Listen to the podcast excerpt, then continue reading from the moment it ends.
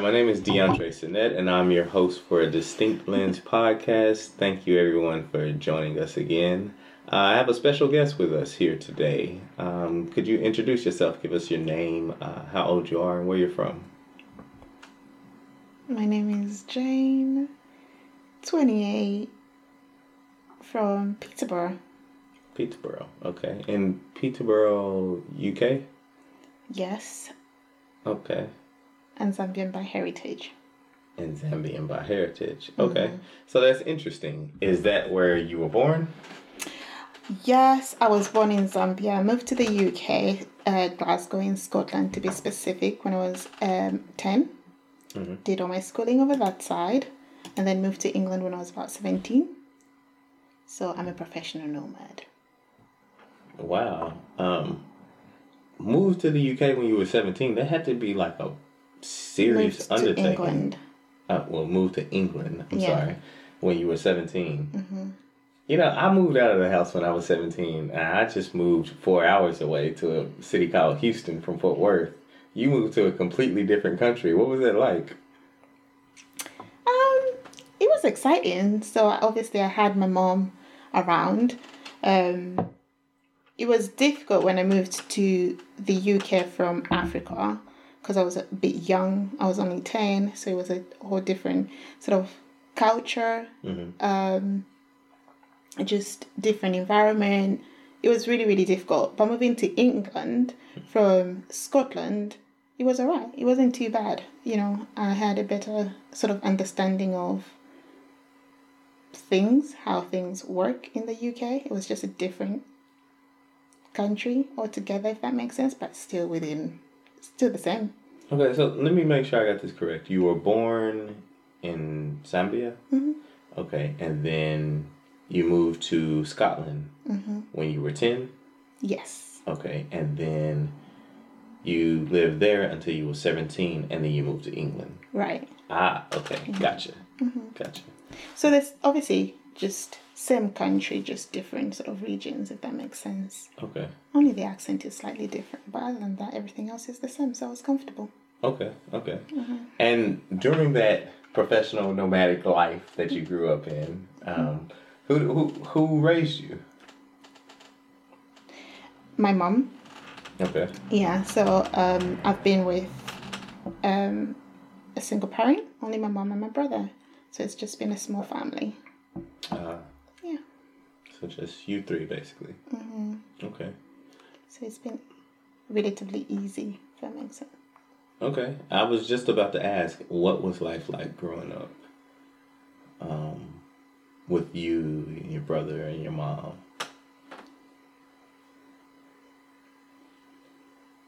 It was fun. Let me just say that. It was fun. But it was obviously because we're a small family, quite close-knit, because we're obviously just the three of us. But it did obviously present its own challenges in a way. Mm. But we got through it. We got through it as a family. So, yeah. So when you say it presented its own challenges, what do you mean? Obviously, growing up with a single parent, so we did experience some financial struggles. Mm. I'll give you an example. So moving from Africa to the UK, it was fine for the most part. My mum worked, so we only had her income. Both my brother and I went working, we were students. Mm-hmm. When my brother graduated, so when he finished high school, he then applied to uni, very smart guy. But wasn't able to get in, but we couldn't finance it. We couldn't afford it. My mum couldn't afford it. And at the time, we didn't have the UK state, like the British citizenship. Mm-hmm. So it meant my mum paying international fees for him. And he missed out on that opportunity just because we couldn't afford it. Wow. Yeah. Okay. So he's never been to uni. And he's the smartest among the two of us. He's blindfolded smart. I have to study extra. With him, he just gets it. Yeah. It's just one of those who, like, is just blind, like, literally so smart.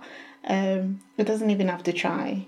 Like, I remember my mom would be literally crying herself to sleep sometimes and just begging him to sleep when he's got an exam at 9 a.m. and he'll be playing chess on the laptops till like 5 a.m. when he's got an exam, and he'll still get like, he would ace it and he would just beat everyone in school. He's that smart. Wow. Yeah. And so it's really a big shame that he's never been to uni. Okay. So I want to ask, I know you said it was a single parent household. It was you, your brother, and your mother. Where was your dad, if you don't mind me asking? Mm-hmm. So dad passed away when I was 7. Mm. Yeah, so since then it's just been me and mom and my brother. So, okay. Yeah. Okay. Yeah. Okay. So like you said, you're growing up, it was fun. There were some financial struggles because it was a single parent household. What'd your mom do when you were growing up?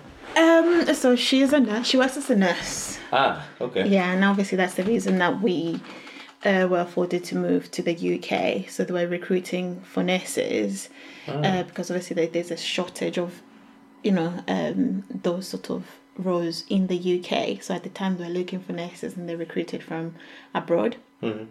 So she moved, back then. And then she initially moved by herself, and then I remained with my mom's sister, so my aunt. Mm-hmm.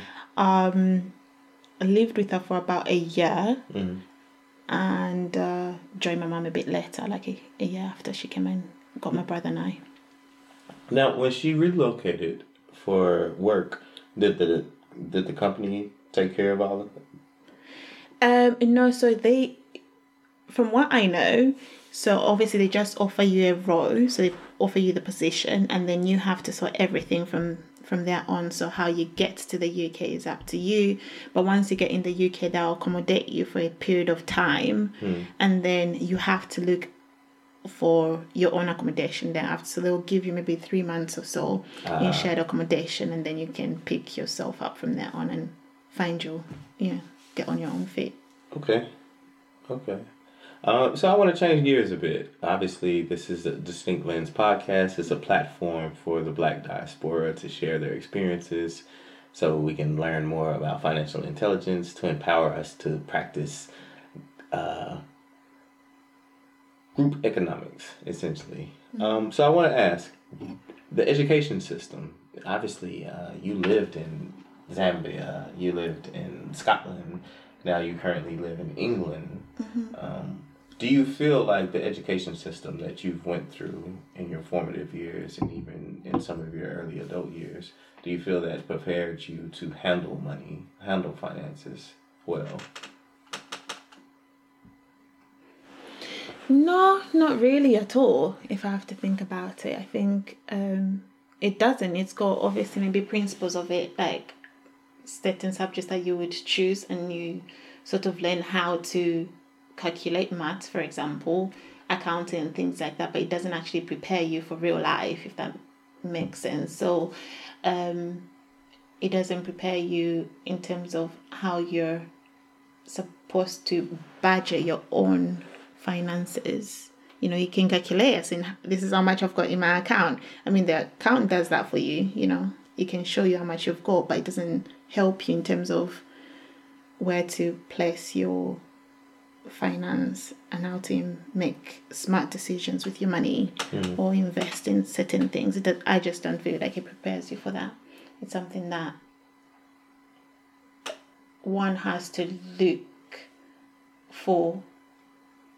Like, you have to seek it, if that makes sense. You have to actively do something to learn about it, but school doesn't prepare you for that. And that was your experience when you were in Zambia and in Scotland and the UK?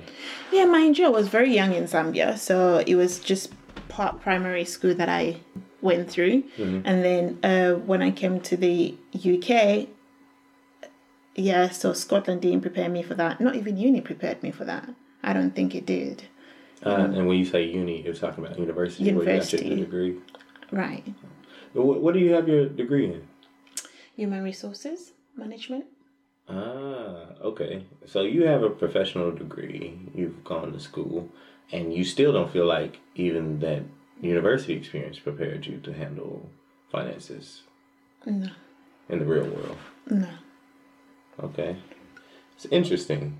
So that's a good segue to the next question that I have. Do you feel that financial intelligence, financial literacy is important in our communities? And when I say our communities, I'm talking about Black communities. Is it important? Yes. Yeah.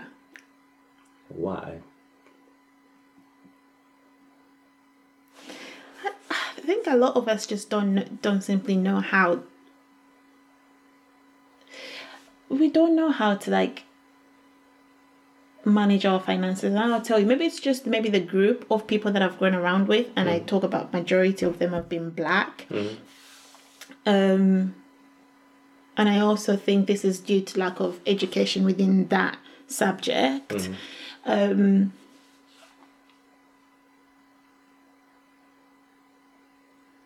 I speak this predominantly because I don't know, actually. Well, let me think about this. So the people that I've grown around with, yeah. So Black people particularly, I think those who've got money, or those who've got money don't know what to do with it. Mm. They spend it on irrelevant things. Mm-hmm. Personally, I think, and those who do, they want to show that they've got money. Do you know what I mean? So they spend it on things that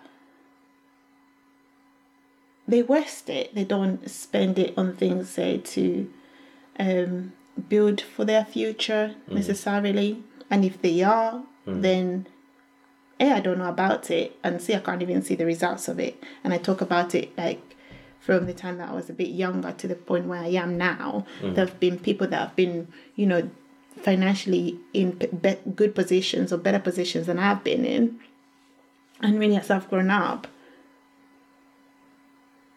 you almost they've got nothing to show for it. You almost catch up, if that makes sense. You catch up with them when there's some of them have been privileged enough to be in that sort of position that I feel like they should have used that opportunity to invest in certain things, or just use their money a lot wiser, and they've just splashed it because they want to show off, or they want to live a lavish life. It's very short-sighted. It's not for longer term. It's not preparing them or, their families for the future, Mm-hmm. So I do think that a bit of education in that sort of area would benefit a lot of people, particularly the Black.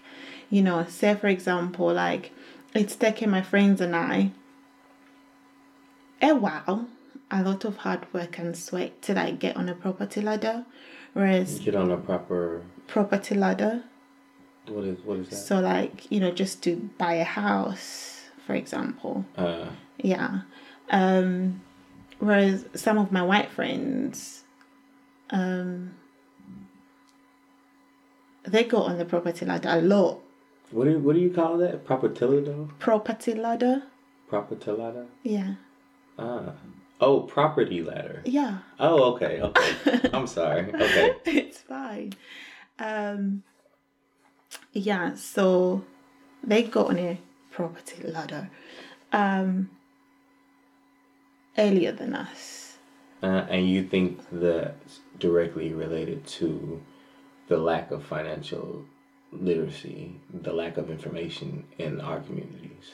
Yeah, absolutely. Say for example, my friends, my white friends, they, they knew where to spend their money. Do you know what I mean? Whereas for us, we're not even thinking about investing our money in such ways. You know what I mean? All my friends do or did. It was just, we want to go out, want to party, want to buy cars, and, want to spend it on flashy things. Mm-hmm. It's not things that necessarily will help you bring that money back, if that makes sense. Mm-hmm. And I think some of us just simply didn't know where to spend our money on or how to invest it. Whereas my white friends, they knew because, you know, their families knew better, if that makes sense also. So for example, like I'll give you another example. My mom, like getting on just like buying a house and things like that, it took us a lot longer because whenever she sort of asked for assistance, or not, and I don't mean financial assistance, just like advice, you know, on how to get there, how, like, you know, how to sort of get a mortgage and things like that. The black people that knew or how to or where to go, they were holding that information to themselves. They weren't willing to share, you know what I mean? Or how they did it. They just said, you know, just pray to God and God will answer your prayers, you know. That sort of thing. Yeah. Yeah, we're not willing to, like, you know, to share the knowledge. We want to keep it to ourselves. Whereas the white people are, you know, they'll talk to you about different resources available and how to go on about it and so forth. So I want to ask, because you have this awareness and it seems like you see a more holistic view of the pictures, you have these different perspectives from black people, from white people, how has that affected how you handle money now?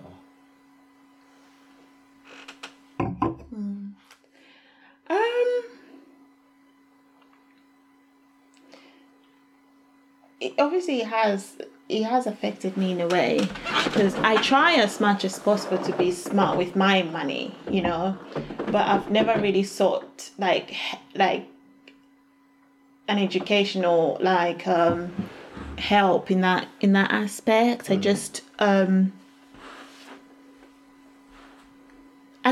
use my life experiences, you know, to sort of help me to make better financial decisions for me that works for me, but at the same time without depriving myself from enjoying myself in the moment. You know, a lot of people tend to just say, for example, I think they think that being financially smart is, you know, when you do get some sort of income or money coming in, you just save to a point where you accumulate a certain amount of money in your account before you start doing certain things, you know what I mean? So for me, I try, obviously saving is a big part, but I try to enjoy the now too, because it's also a big part, but also in not just save, but look at various ways you can sort of invest your money and make your money make money. Yeah. Okay. You know, yeah. So do you have any investments right now? Any what, sorry? Investments? Not particularly, to be fair. I do own a house, which I think is an investment for me. It is an investment. Actually, that's one of the cruxes of building wealth. Yeah. Is home ownership. So yes, that's a big investment. Yeah, it is. And I think, you know, that's a good... Yeah, it's a good way of investing your money because you're not losing, you're making more money on your money. Do you know what I mean? Yeah. You know, as soon as you invest it, so it's not like, you know, buying a house but buying a car, as soon as you buy it, start depreciating, you know, in value. A house is the opposite, I think, anyway, depending where you buy it. Yeah, where you buy in the economic situation of things. But also, like, you know, it doesn't have to be a big thing, like buying a house, for example. You know, I come up with different ways of, like, you know, how we can help each other. Right. Because, like I said, I think before I'm just looking at my mom's struggle, it sort of, like, just made me think a bit extra hard in terms of how can I help myself get in a situation where I'm able to afford myself certain things, you know, where I don't necessarily have to go and, you know, ask for loans or can't even afford to get a loan from the bank or get some overdraft from the bank because my finances are not that good or my credit score isn't that great. So what we do with like my friends sometimes is, you know, we rotate. So I've got like 4 friends of mine that, you know, it doesn't have to be like a big thing, like a big money. So what we do is we rotate within ourselves. So like, say for example, me, you and another person. So each month we'll give you money. You know, so if it's £100, for example, inject that £100 in you so you can use it. You can decide how you use it. And the next month it'll be another person. So if it's 3 of us, we'll say, okay, 2 people are going to give that one person £100 each. So that'll be £200. So £200 to me, and I decide whatever I want to do with it, or do I have to invest it? No, you decide how you want to use it. So, you know, if it's clearing... And it continues to rotate? Yeah, it continues to rotate. So it's giving, you know, so, for example, if you've got, like, overdraft in your... like, an overdraft from the bank, the bank will be charging you how, you know, that overdraft, from the moment that you use it, they'll be charging you interest rate one day. So you're actually gaining, you know, you're losing money per day, because the money that you have to pay back is a lot more than you actually... took out. So with your friends, it's like interest free, really. You only have to pay them back what you know. I love that you bring that up. That is speaking directly to group economics. That is you and a group of your friends who have decided, hey, let's level up financially and let's support one another. And we do this on a rotating basis by injecting these funds to the different individuals within your group. Yeah. I think that's super smart. And then they get to decide how they want to use those funds. And hopefully they use them responsibly. Well, that's the idea. Yeah, but I love the idea behind it, because it is a lot cheaper than going through the bank. It is a lot more effective going to people that you already know. And it's going to enrich your circle in inevitably, because you're still using money within that circle, within that group. I think that's wonderful. That's a great idea. I think more people should do things like that with those that they trust, because obviously there has to be a certain level of trust between those people that you're doing that with. Yeah. That's really interesting. Is there a name for that? Not really, no. We just came up with it. And the only thing that you have to pay back is the £100 to the next person, if that makes sense. So you're not paying back the £200. So if I give you 100, Sylvia gives you 100, Jessica gives you 100, the next time you're going to give back, we're only going to give back that individual 100. You only going to give that individual 100. So and I'll have to do the same for that person. Do you know what I mean? So you're gaining more, but you're only giving back less.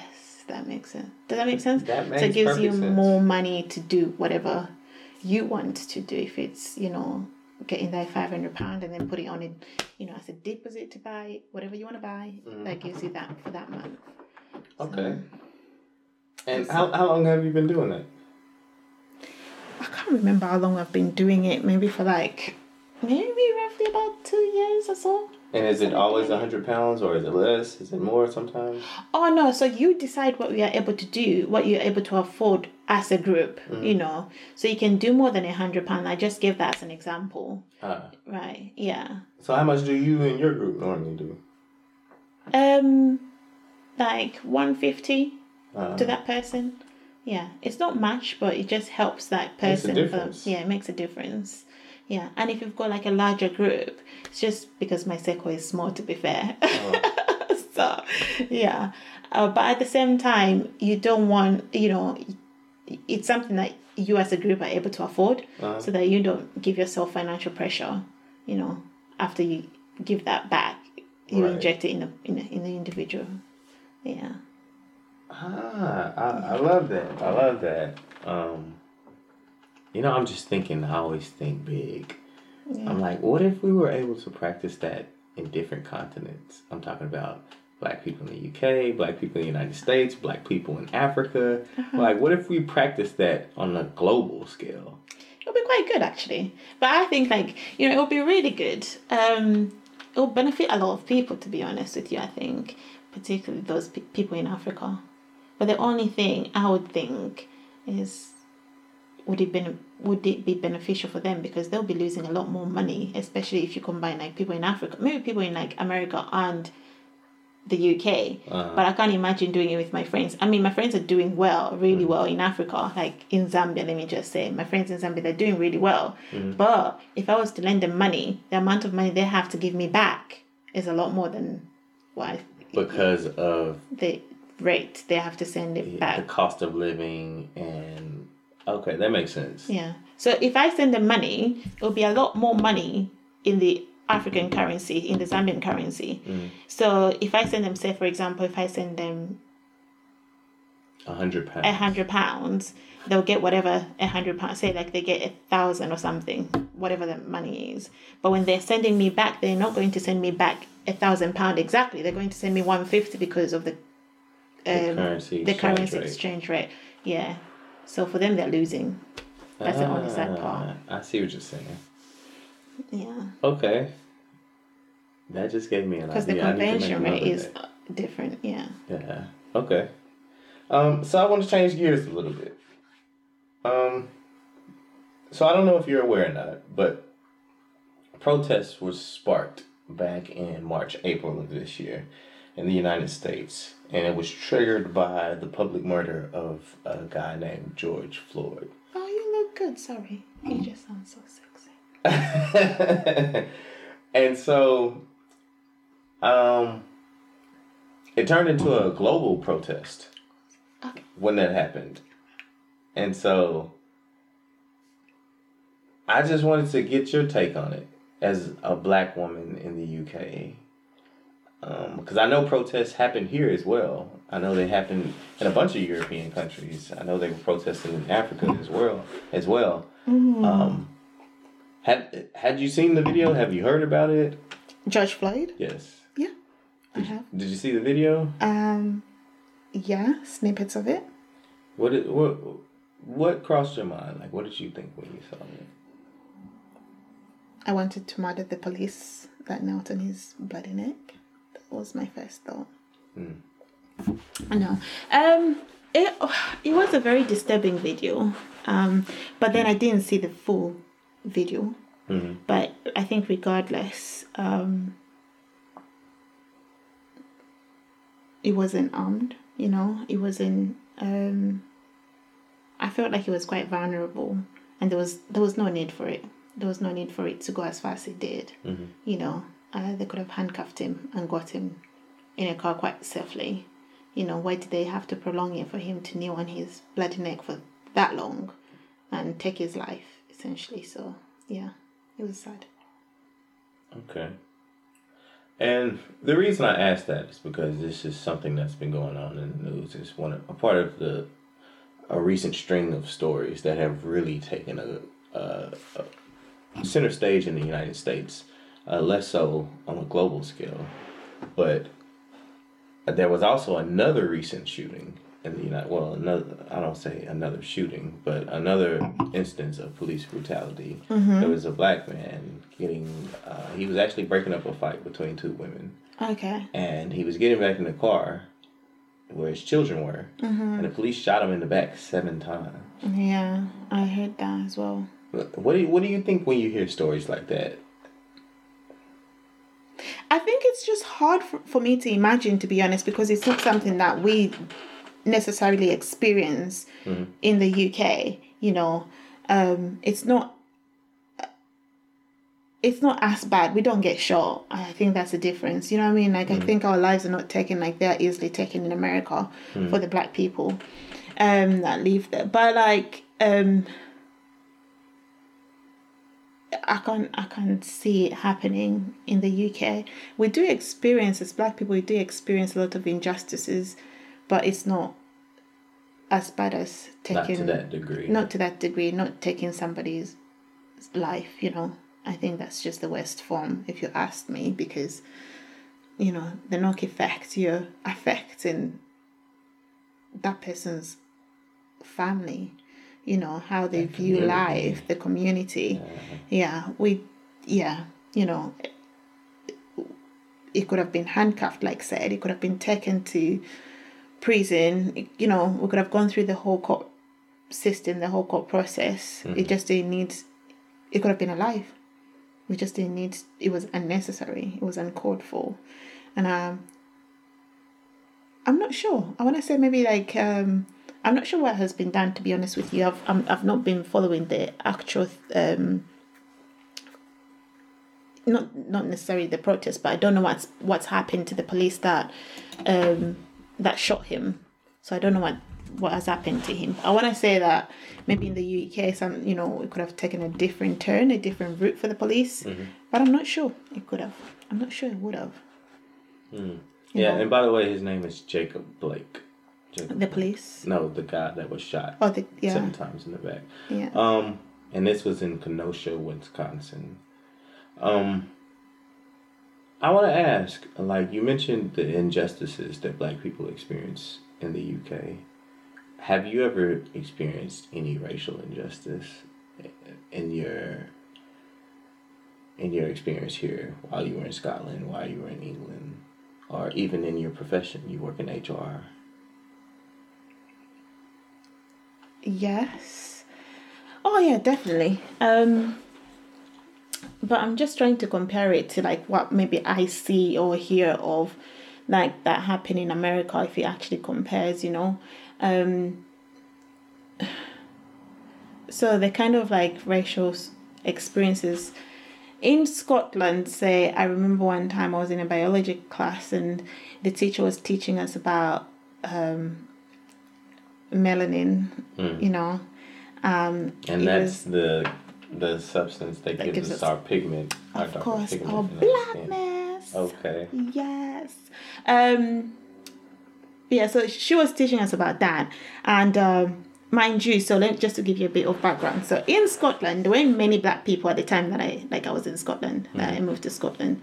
We literally, all the black people knew each other. Mm.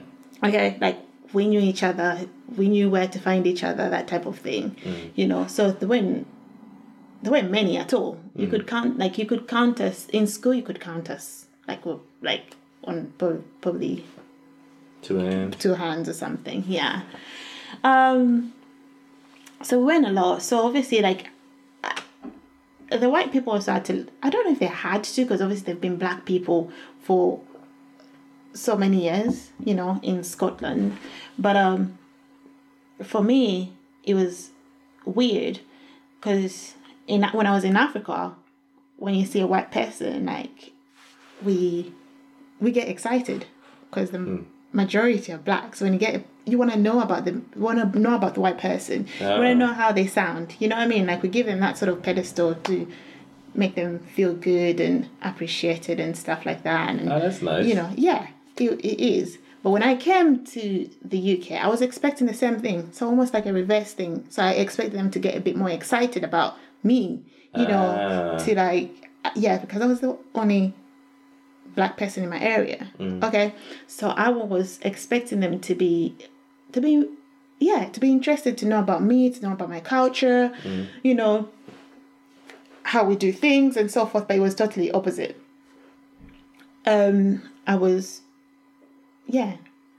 I experienced a bit of resentment, you know. They didn't really want to associate with me because I sounded very different from them. I had an accent, like, which I do now. I did things very differently from them, you know what I mean? And I thought, like, just the ways of getting by was different. Mm-hmm. And they didn't really give me so much help. You know what I mean? They pointed out the difference between me and them. So I was meant to feel very black, you know, very different. So you didn't feel welcomed. It sounds like you were made to feel like an outsider. I was an outsider because I just didn't fit in. I didn't sound like them, and they made fun of me, for example. They, you know, they just said, well, if I can't hear you, then how are you supposed to communicate? So don't talk to me, that type of thing. You know, for me, that's the kind of thing that stood out. So just going back to the story I was going to give you. So we're about very few people in my school. In biology class, I was with this one guy, and we sat at the back. And then the teacher was obviously teaching us about melanin, the pigmentation that gives us colour. And then... she was just talking about, like, melanin is this thing that gives us color.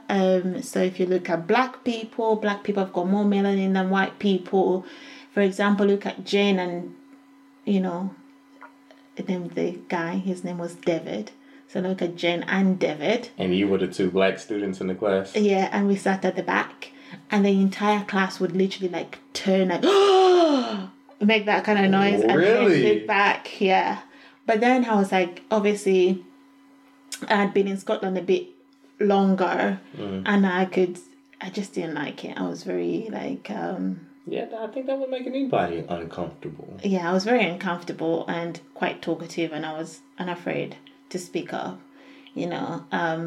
So I was just like there, very young me with a bit of an attitude, thinking, what are you looking at? Have you not seen me? Turn back. Right. You know, like... Don't you know I'm black? You're already know I'm black, so why are you looking at this? Isn't your first time seeing me. Yeah, you know. But they made it very obvious that you are black, and there was so much focus not on what we were learning, but the fact that I was black, if that makes sense. So like, oh, this is what makes you black. You know, they're very different from us. So if you look at them, they're different from you and I because they've got more of melanin than you do. You know, and it's. In a way, it's stuck, to be honest with you. So if you ask me what gives me color, I'll tell you my melanin is on 100. Yeah. Okay. Yeah. Things like that I would experience. My brother dated like a white woman. Yeah. And a lot at the time when he started dating white women, a lot, and I mean a lot of black boys were killed in Scotland. Really? Yeah, because of it. Wow, I didn't know that. Yeah, so we're very like, so at the start we're very scared for him, obviously. So like going out, say, it was young anyway, going out, my mom won't sleep, my mom would worry, you know, not just because it's gone now like parents do, but she'll worry because he was black and he's going out with these white girls. And we just didn't, are you going to come? Are you going to make it? Are you going to come home? You know? And the white guys just didn't like you, you know? And funny enough, the white women loved the black guys, you know? But, and it was very, yeah, it was very, not rare. It was not as rare to see a black man with a white woman, but it was rare the other way around. To see a black woman with a white man. Yeah, still is.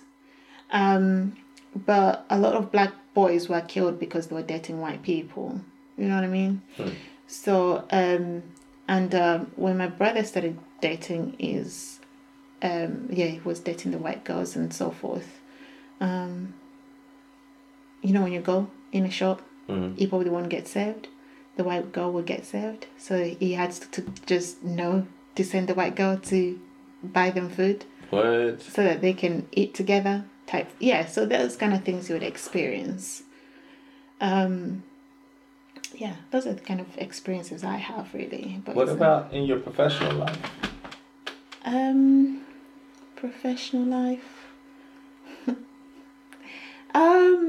a lot that I experience, even working in HR. Sometimes you think, you know, about equality and inclusion and all this, but sometimes it's not the case.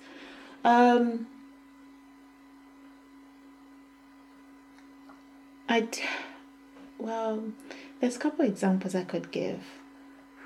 So, I personally feel like, in fact, I've only ever worked for a company where there's literally just like one black person in a senior team. Like, I've never, ever worked for a company where you'll find more, like, a diverse in terms of race. And when you say senior teams, are you talking about executive level and up? Like, CEOs, board members, those type of individuals? Or even, like, business partners and above. Like, director level. Yeah, director level. Yeah, you know, management level. There isn't a lot, you know, at all. I think the only one time I did, I was reporting to this black lady, really good and, you know, really respected, but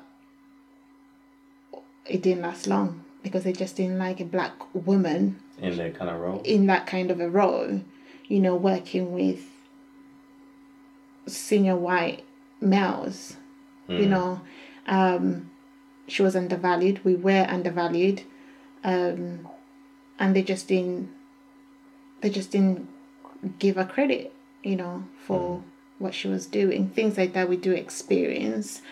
They think, even like from the HR perspective, you get more people issues from the senior management team like such, but not so much with people in the junior positions. So I'm talking about maybe entry-level roles, receptionists, the janitors, the receptionists and things like that. They'll let you be in your role perfectly fine and they'll smile at you, you know, but the higher up you go, the more issues. Yeah, you'll be scrutinized about what you do, how you do things, how you dress, how you come to work, you know, your hair as a woman, you know, if you have like, you know, braids, for example, I have been questioned myself, you know, about is this appropriate, you know, things like that are the kind of racial experiences I've witnessed. So I want to tie all this in,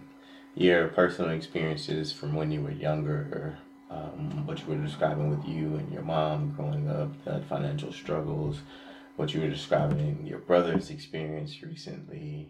We were talking about the current events and what happened in America and how you don't feel like that pales in comparison to the injustices Black people experience here, and then your own experiences in your personal and professional life.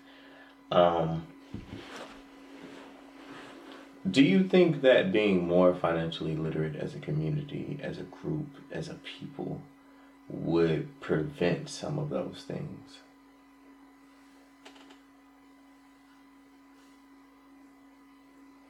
I'm not sure if it would actually prevent some of those things in its entirety, you know what I mean? But it would definitely help. You know, I think, to start off with, I just want to see like a lot more Black or Africans in a position where they don't really even have to work for somebody, where they make, you know what I mean, where they're creating opportunities for other people themselves. I'd love to see more of that, because I think that would just give us a bit more, not just respect, a bit more of a competitive edge in comparison to other, like, to just the business world. Will be much more respected in the sense that I think we're a smart bunch. We just don't know how to utilize some of our like skills and experiences to our benefit. Do you know what I mean? Yes. But given the opportunity, I think we're excellent, you know, and we don't even have to like experience some of these things we experience if it was our own, say, business, if it was our own, if we're working for ourselves. Do you know what I mean? Because like we would set a bar for how we want to be treated and respected. And you know what I mean? In a company, yes, you would say, oh, I can't stand to be treated A, B, C, D or such a way. But then at the end of the day, you'll have to learn to cope with it because you've got no other choice but to be in that position, because you have to pay the bills, because that's what's paying the bills. Do you know what I mean? That's your bosses and stuff, and you're not in a position where you're, a lot of Black people are not in positions where they can influence and make those types of decisions, if that makes sense. Because they're not at those senior level decision-making positions. Right, yeah. You know, we're not given those opportunities. So I think if we're like, which I love now. I think people are doing it a bit more. I'm not sure if it's just because of the protests or the whatever caused it. People are now wanting to spend a lot of their money within the Black-owned businesses. You know what I mean? They want. They're thinking of how they can make extra income other than just work. Like some of my friends have come up with businesses. And that's great, because then, you know, if you want to extend that if you want to employ people, you can do that. You can set your own way of, you can set your own standard of how things work, how things run. You know what I mean? You can educate and empower people, which is good and wonderful. So I do think, yeah, being financially smart, it kind of teaches you in ways you can analyze your financial situation, how you can place that, where you can place it. Yeah, it just helps you being generally make better decisions, you know. Okay. So I think it's a good thing.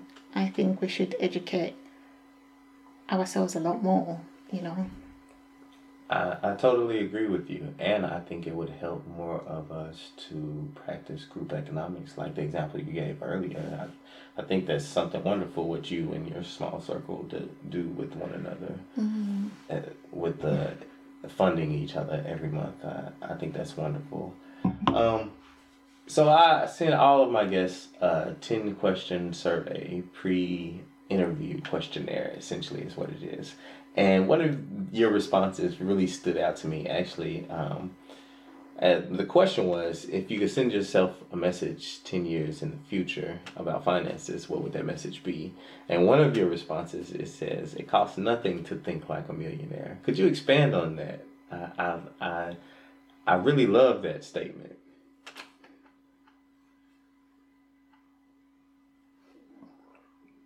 No? No. What were you thinking when you responded with that? What was I thinking? Yeah, because it sounds to me, and correct me if I'm wrong, because I'm interpreting your words, but you said it costs nothing to think like a millionaire. For me, it seems like it doesn't cost you much, or it doesn't cost you literally anything to have an abundant thought process, to have an abundant, a mentality of abundance. I'll put it that way. And if you think of yourself as prospering, you will be prosperous. But that in and of itself doesn't cost you anything. It's something that you can change literally today. If you start to think, I'm going to have this, and I will accomplish that, and I will do this, that in and of itself, that thought process is going to change your life. And it was just interesting to read that. Bingo! Oh, so that's that. You agree with that? Mm-hmm. Okay, cool. Yeah, cool. I think we have to think ahead. You know what I mean? Like, you know, how do I make myself better? How do I become what I want to become? Mm-hmm. Do you know what I mean? I think a lot of us want to do well, you know, but we beat ourselves with where we are. Mm-hmm. You know what I mean? Like,